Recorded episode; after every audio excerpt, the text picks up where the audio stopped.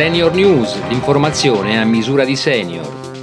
Bentrovati a questa nuova edizione di Senior News.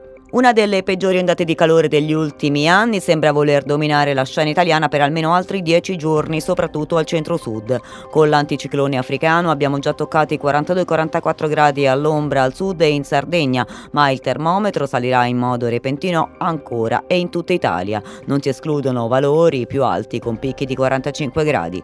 Per anziani e fragili questi giorni possono rappresentare un grave pericolo per la salute e per la vita. Per questo Senior Italia ricorda nel suo decalogo che potete scaricare sul sito www.senioritalia.it quanto sia importante seguire alcune regole per evitare il terribile bollettino di morti a cui siamo tristemente abituati.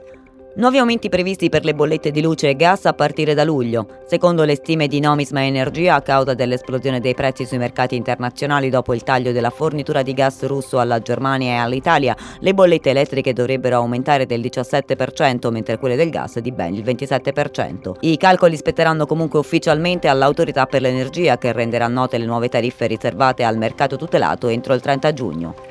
La keratosi tinica è una lesione cutanea che si manifesta nelle aree esposte eccessivamente alla luce solare quindi ai raggi ultravioletti. Ne abbiamo parlato con la professoressa Aurora Parodi, direttore di dermatologia dell'ospedale San Martino di Genova. Importante è l'esposizione cronica al sole, cioè l'esposizione ripetuta che uno ha fatto nel corso della vita.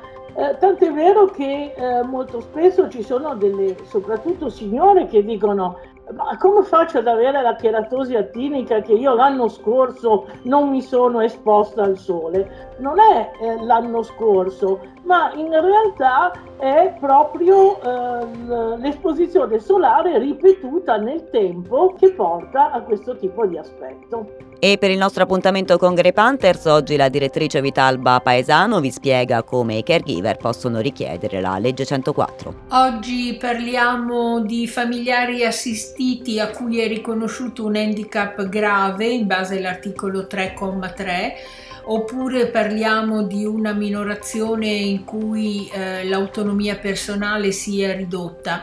I caregiver che assistono un familiare in situazioni come queste di disabilità grave hanno diritto a permessi previsti dalla legge 104 del 92 e hanno diritto anche alla pensione anticipata.